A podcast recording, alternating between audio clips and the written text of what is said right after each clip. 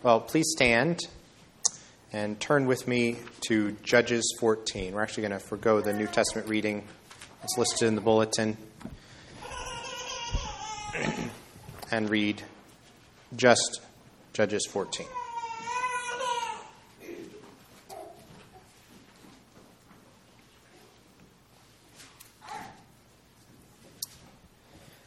Samson went down to Timnah, and at Timnah he saw one of the daughters of the Philistines. Then he came up and told his father and mother, I saw one of the daughters of the Philistines at Timnah. Now get her for me as my wife. His father and mother said to him, Is there not a woman among the daughters of your relatives or among all our people that you must go take a wife from the uncircumcised Philistines? But Samson said to his father, Get her for me, for she is right in my eyes. His father and mother did not know that it was from the Lord, for he was seeking an opportunity against the Philistines. At that time, the Philistines ruled over Israel. Then Samson went down with his father and mother to Timnah, and they came to the vineyards of Timnah, and behold, a young lion came toward him, roaring. Then the Spirit of the Lord rushed upon him, and although he had nothing in his hand, he tore the lion in pieces as one tears a young goat. But he did not tell his father or his mother what he had done. Then he went down and talked with the woman, and she was right in Samson's eyes. After some days he returned to take her, and he turned aside to see the carcass of the lion, and behold, there was a swarm of bees in the body of the lion, and honey. He scraped it out into his hands and went on, eating as he went. And he came to his father and mother and gave some to them, and they ate. But he did not tell them that he had scraped the honey from the carcass of the lion. His father went down to the woman, and Samson prepared a feast there, for so the young men used to do. As soon as the people saw him, they brought thirty companions to be with him. And Samson said to them, Let me now put a riddle to you. If you can tell me what it is within the seven days of the feast and find it out, then I will give you thirty linen garments and thirty changes of clothes. But if you cannot tell me what it is, then you shall give me then you shall give me thirty linen garments and thirty changes of clothes. And they said to him, Put your riddle that we may hear it. And he said to them, Out of the eater came something to eat, out of the strong came something sweet. And in three days they could not solve the riddle. On the fourth day they said to Samson's wife, Entice your husband to tell us what the riddle is, lest we burn you and your father's house with fire. Have you invited us here to impoverish us? And Samson's wife wept over him and said, You only hate me. You do not love me. You have put a riddle to my people, and you have not told me what it is. And he said to her, Behold, I have not told my father nor my mother, and shall I tell you?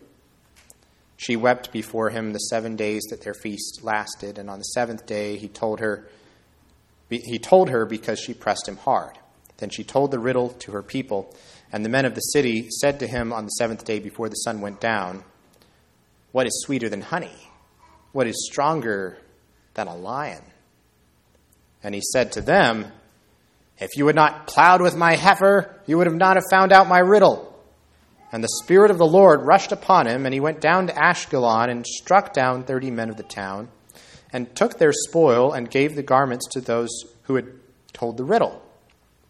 In hot anger, he went back to his father's house, and Samson's wife was given to his companion, who had been his best man.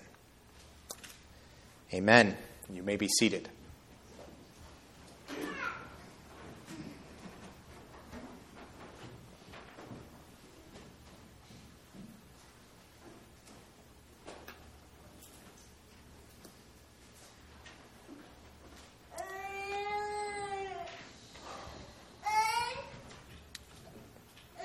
In general, I think uh, people like to root for the underdog. Um, we like to see the little guy come out on top, beat the team that everybody expects to win, and we like that um, as long as our team is not the one that was supposed to win. Um, it's tough when you go into the season number one in the preseason rankings because then you don't have anywhere to go except down, right?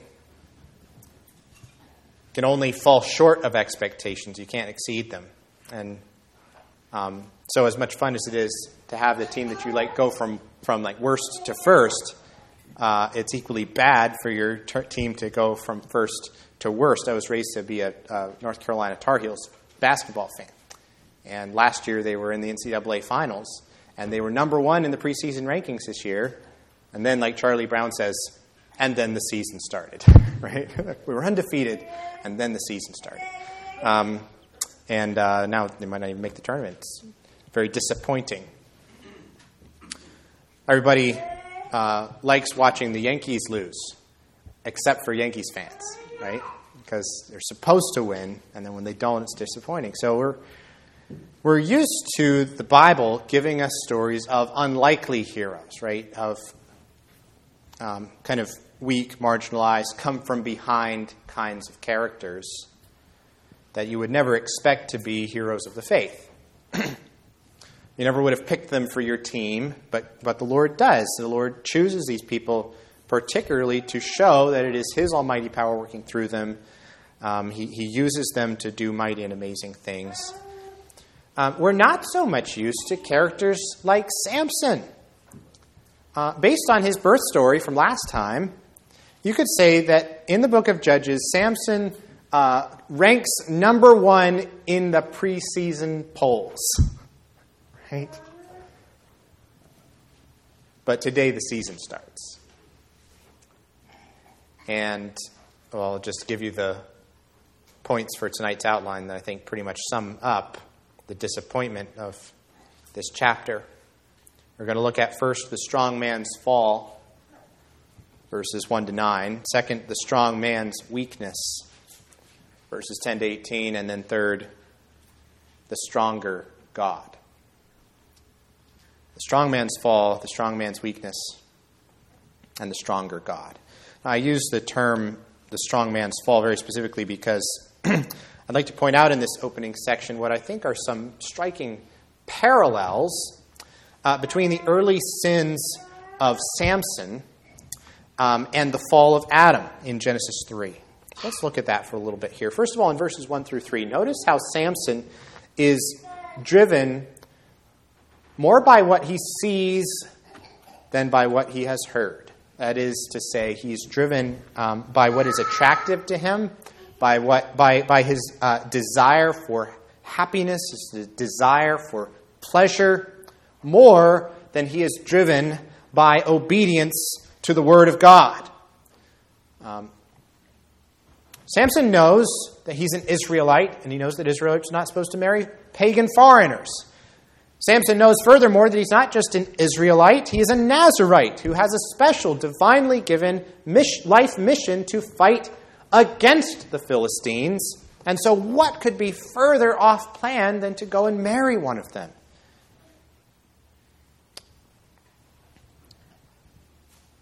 But think about what happens in Genesis 3. When the woman saw that the tree was good for food, that it was a delight to the eyes, that it was to be desired.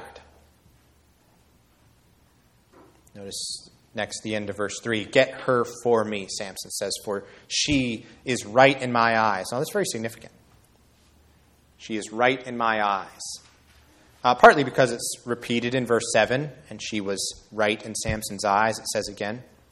But also because it is echoed in the very last verse of the entire book of Judges, famous verse where it says, In those days, chapter 21, verse 25, in those days there was no king in Israel Everyone did what was right in his own eyes.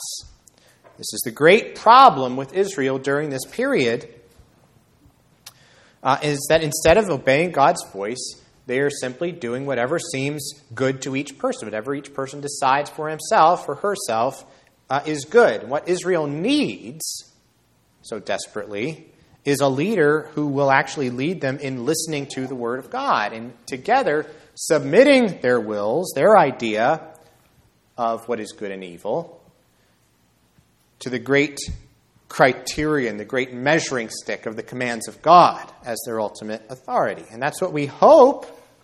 That's what we hope that maybe Samson will be the one to grow up to do. That's what he will grow up to be. But instead, we find is that he's much more like Eve, isn't he? Did God really say that, Eve? Doesn't, doesn't God know, Eve, that if you eat the fruit, then you'll be like God yourself?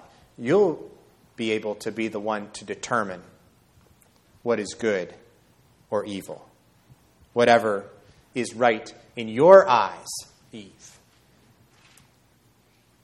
See, Samson, in pursuing this woman, is not just making a bad marriage, although he's doing that. And he's not just sinning against God, against his, his Israelite covenant identity and his Nazarite holy calling identity. He's doing all those things. But more than that, he is committing really the sin, the arch sin of trying to put his own evaluation of what is really good ahead of God's, what is really right. And that arch sin is really basic to all human idolatry, really all human sin in the final analysis. It's saying, no, I'm not going to listen to what God says. I'm going to do what is right in my eyes.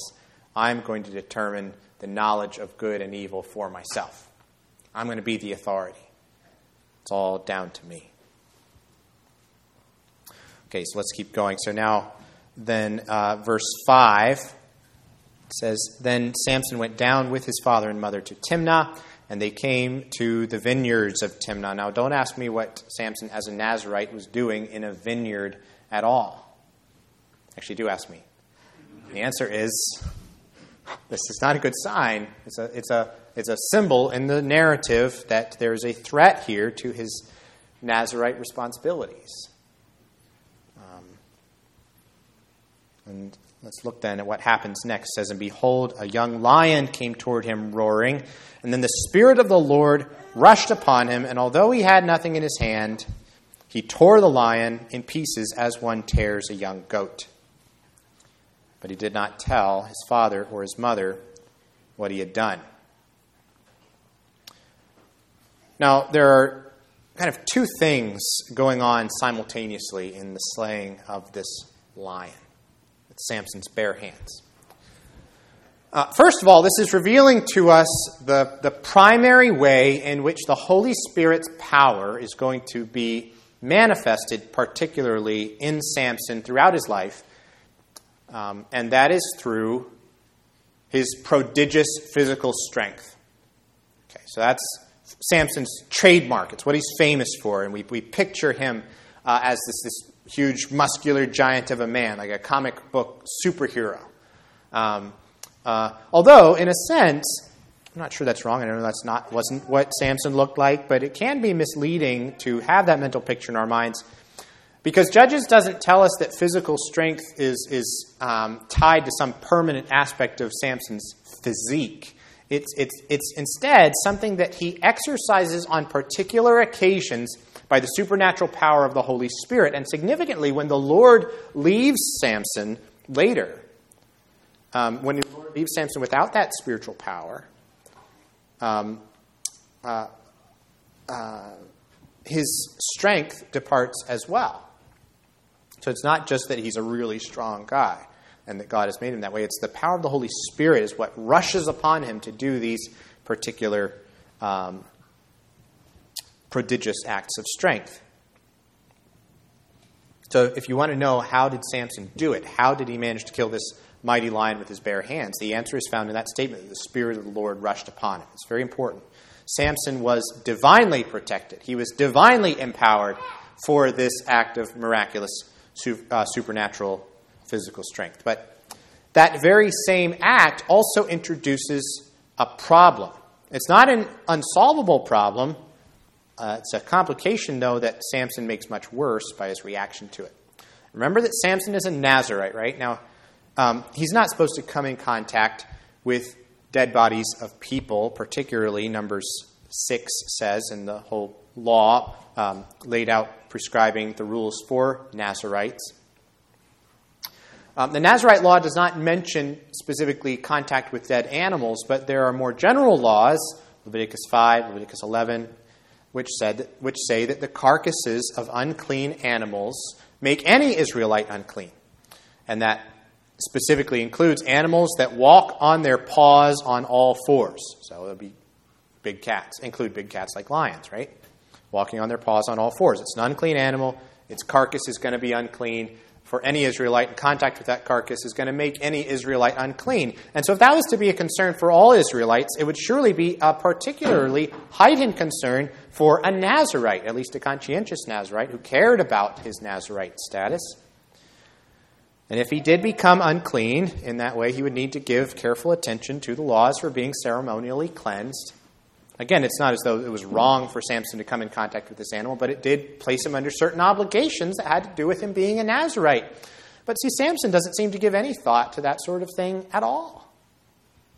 And in fact, he makes it much worse because when he comes back later and he finds uh, the, the, the, beehive with honey in it and the carcass of the lion, um, he approaches that test. Uh, and I, I think uh, the commentators who, who, see that as a test, you, you, wouldn't normally expect to find honey in the carcass of a lion, right? That's a, an unusual thing to have happen.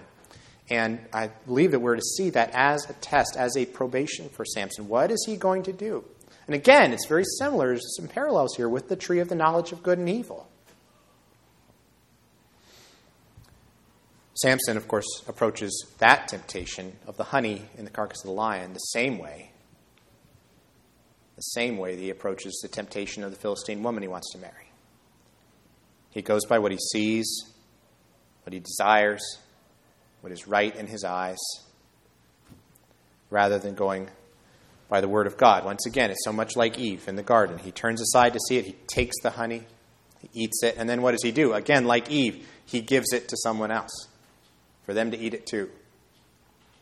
Gives it to his parents. Now, it's a little bit different than the case of Adam and Eve. His parents eat out of ignorance. They don't know um, where this honey came from. But still, if you think about it, the uncleanness of that carcass would have spread to them as well, even without their knowledge. And so there's still that parallel is still intact there. This is um, dishonoring to his parents for Samson to give him, them this unclean honey and not tell them where it came from. You've heard the phrase that misery loves company. It's very important for us to understand that sin loves company. Sin loves company. One of the things um, that should warn us against giving in to temptation in our lives is that it rarely impacts just ourselves. In fact, you could, I think you go as far as to say it never impacts just you. Your sin ends up infecting your relationships, sometimes directly, sometimes indirectly. But this is what it does it infects our relationships, it brings temptation, or at the very least, unintended consequences for the worse into the lives of the people that we love.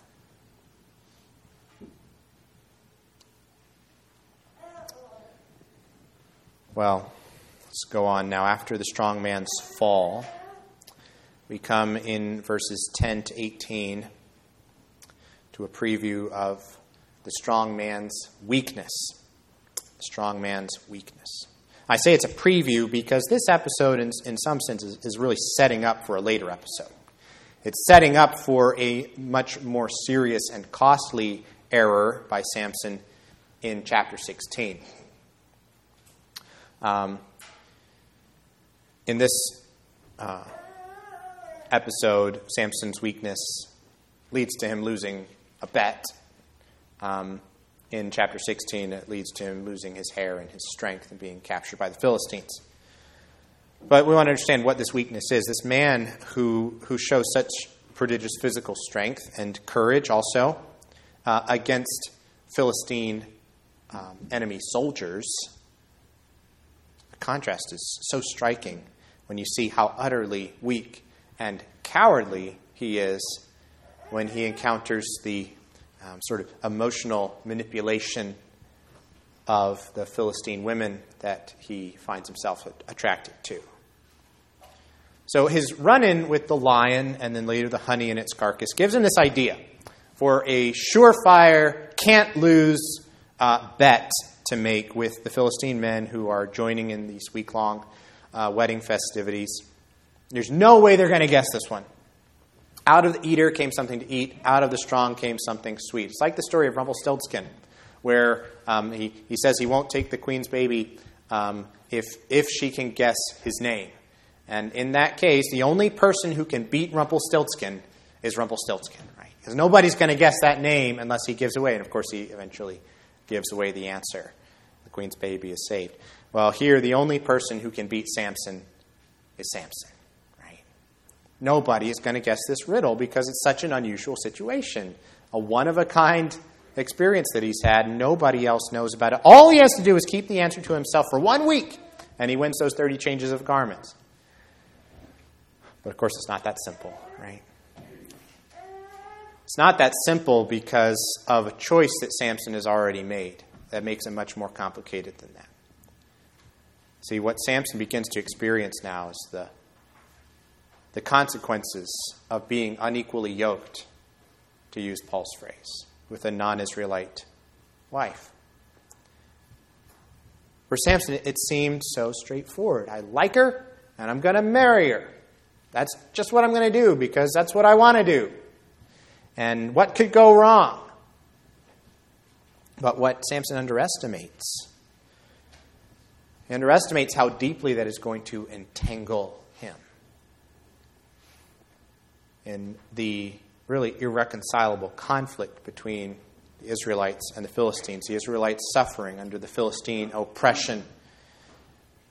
These Philistine men are going to stop at nothing to keep from losing to Samson, this Israelite who's supposed to be under their domination. And they are even willing to threaten his wife, who is also a Philistine, with death for her and for her family if she doesn't make Samson give them the answer.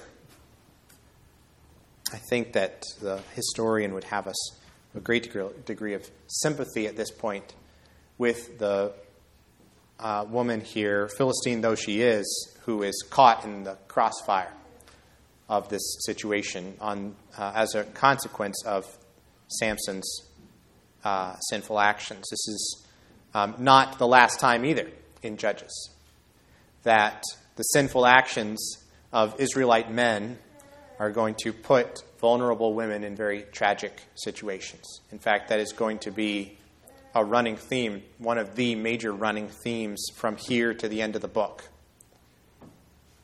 Samson should never have been involved with this woman in the first place. He should have been fighting for Israel against the Philistines. Instead, here he's partying and gambling with them, fraternizing with the enemy, and marrying one of their women.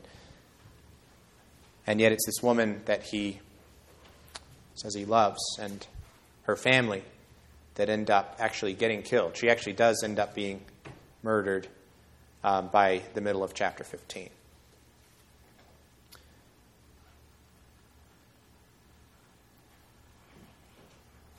The Immediate cause for Samson losing this bet, though, um, gives us an important insight into his flawed character in that other sense I was talking about earlier.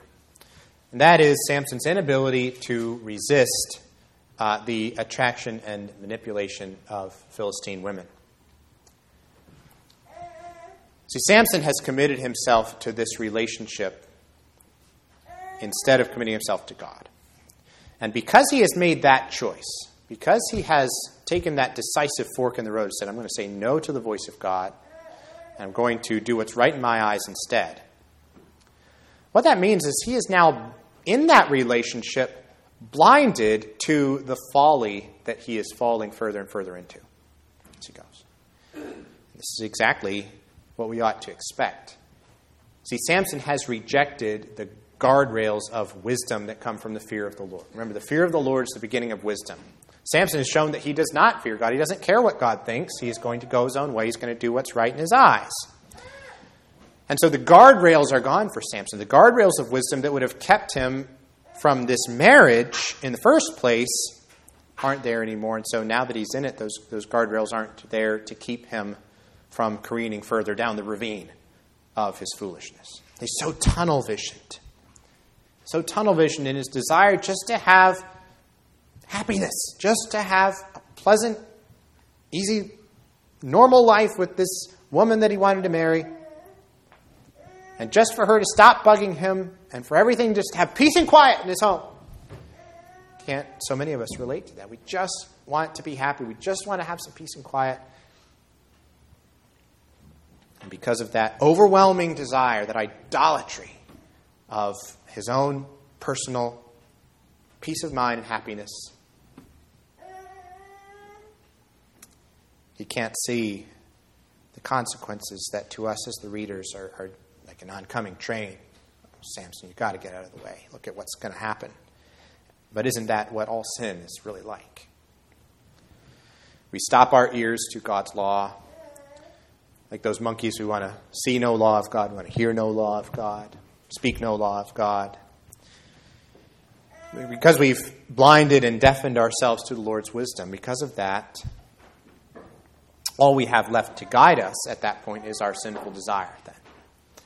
And that sinful desire which is folly itself, just leads us deeper and deeper in destructive downward spiral, powerless to get out of it in our own strength because we have already rejected the one thing that would lead us out, the one source of wisdom and truth that would pull us in the opposite direction.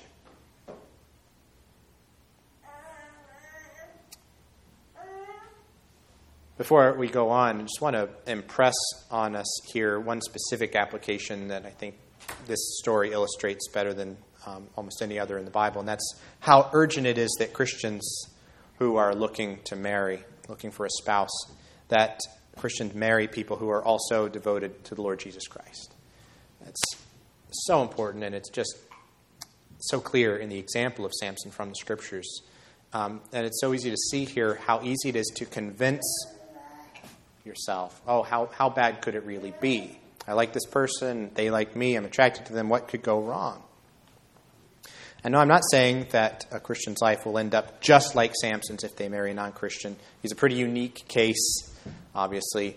But you can see illustrated here the entanglement, entanglement, the, um, the unintended consequences, the divided loyalties, the, the, the impossible situations, and then ultimately the tragedy and heartbreak that comes from ignoring God's wisdom in this area, particularly and just deciding to do what feels right.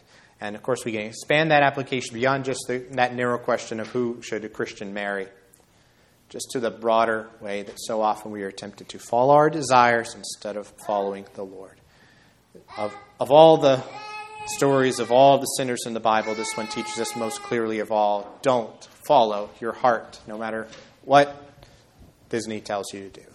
You follow the Word of God You follow the Word of God because you can trust Him in a way you cannot trust your own heart. Because He is good, because He loves you, He wants what is best for you. It's so hard so often to trust that. But Samson's example shows us what happens when we don't. Well, as we come to um, the last couple of verses of the chapter, um, to understand them, we first need to look back at a verse I kind of passed over. I wonder if any of you noticed. Verse 4. Very important verse for understanding this chapter. I was saving it for later. That's verse 4 where it says, His father and his mother did not know that it was from the Lord, for he was seeking an opportunity against the Philistines, he being the Lord. The Lord was seeking an opportunity against the Philistines.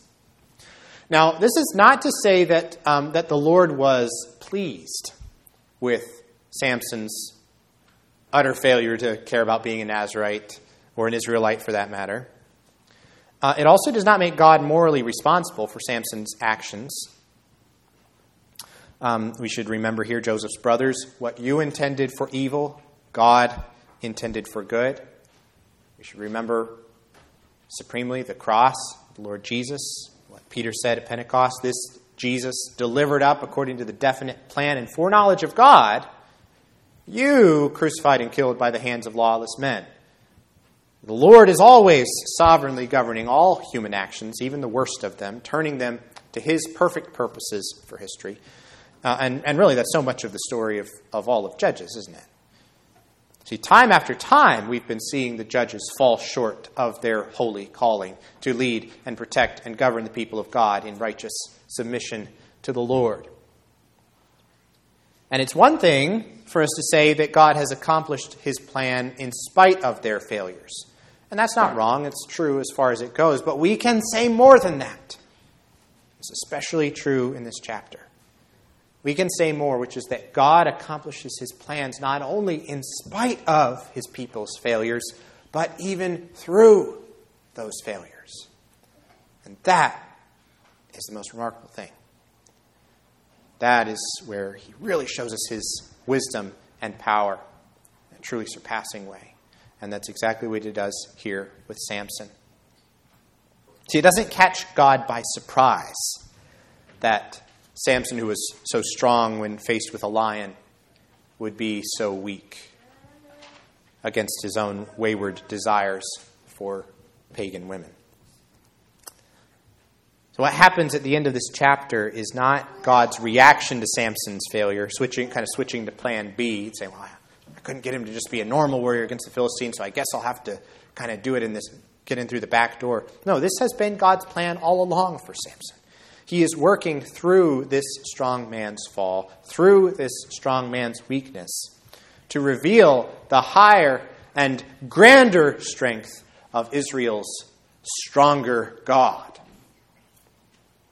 See, left to himself, Samson would never have even begun to fulfill his calling to begin saving Israel from the Philistines. Left to himself, Samson, quite obviously, would have just settled down and married one of them and tried to live happily ever after. That's what Samson wanted. Had a couple kids, bought a house, settled down. And that would have been it. That would have been the end of the story of Samson. Very boring story compared to what we get here. See, the Lord was not going to leave his people under the oppression of the Philistines. He was going to save them.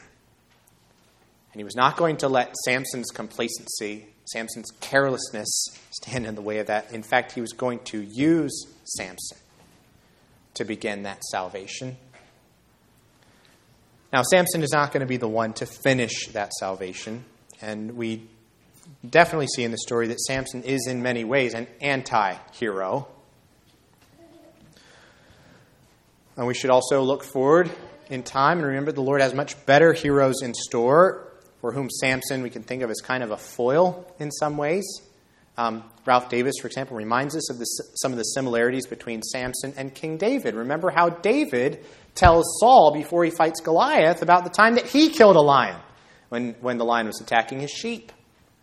Um, for, for, all we know from that story, maybe with his bare hands as well, or at least in a very um, remarkable kind of way, all alone facing that line. Um, and so David, of course, uh, then goes on to be a much greater hero than Samson for, for God's people, a man after God's own heart, as he's described, rather than a man who simply does what is right in his own eyes. Of course, on the other side of that coin, we can also see how David shares some of Samson's weakness, particularly his moral weakness in his relationships with women.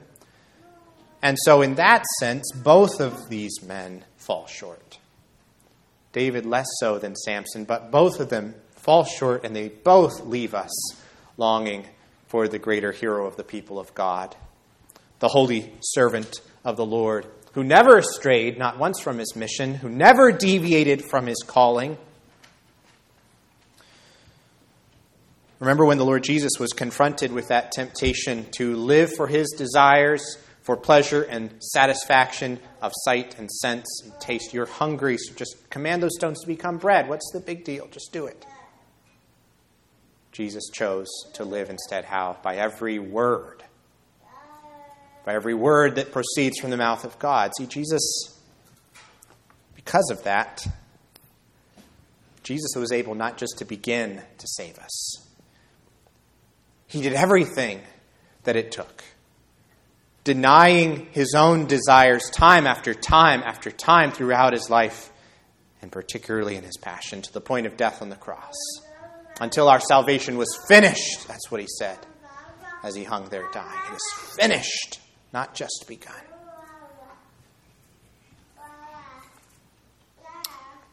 So, where does this leave us tonight? Well, I hope that it leaves us each sobered, cautioned, earnestly warned against the temptation of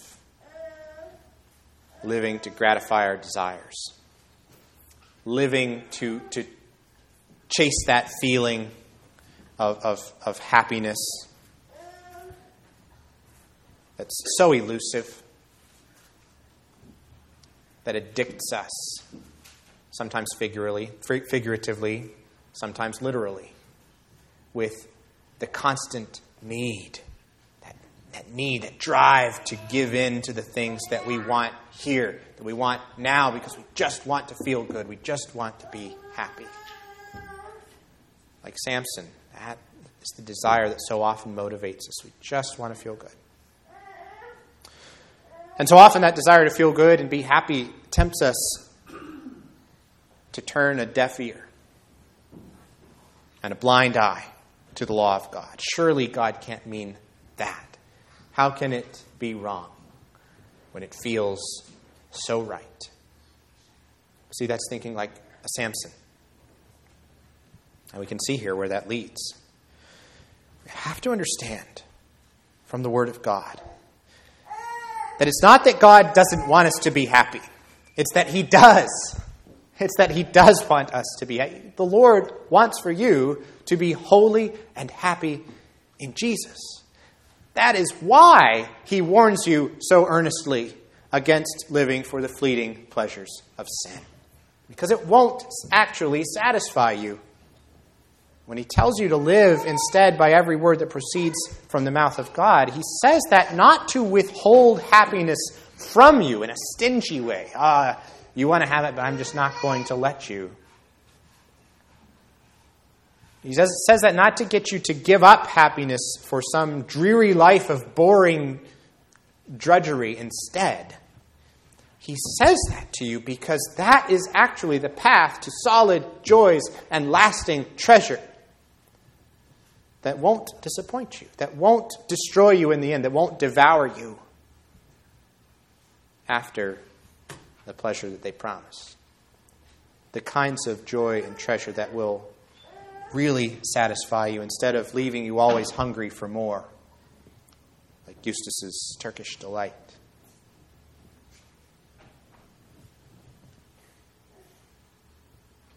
You can see in the story of Samson what happens when we don't trust the Lord and take Him at His word in that respect. I reassure you tonight, declare to you as people of God that you can trust the Lord, truly satisfy you, that He is truly after your greatest good. Let's not be people who try to decide our, for ourselves then, to be our own authority to make our own rules about what is right in our eyes. Instead, live by His word. Even if that means, even if it means denying ourselves something that we really, really want, something that seems really, really good to us, because we're trusting Him, we are resting in Him. We're walking by faith and not by sight. We're trusting Him that in the end He will be true to His word. That's what it means to live as a Christian. That's what it means to walk by faith. So let's pray.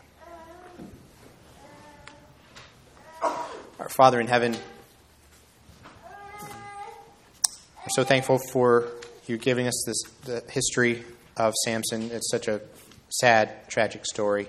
We're so thankful for the warnings that it gives to us, for the ways that it shows us the goodness and greatness of the Lord Jesus the ways that it shows us your almighty power and wisdom that you could work through a man like this to begin the salvation of your people from their enemies.